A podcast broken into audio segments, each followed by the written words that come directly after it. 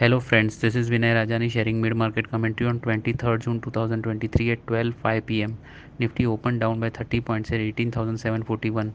In the early morning session, Nifty extended the fall and tested a level of 18,647 in spot. At present, Nifty is trading at 18,724 with 47 points loss. From the morning low, Nifty has recovered more than 75 points. In the intraday session, Nifty violated the crucial support of previous swing low placed at 18,660.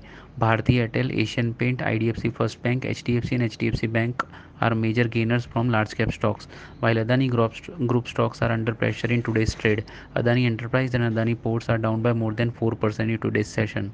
Intraday resistance for the Nifty is seen at 18,805.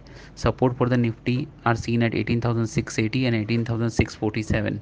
We are witnessing a weakness in the small cap and mid cap segment, and it is advisable to remain cautious in this particular segment.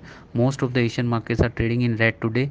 Dow future is trading with 125 120 points loss trend of the market is expected to remain choppy in today's trade thank you everyone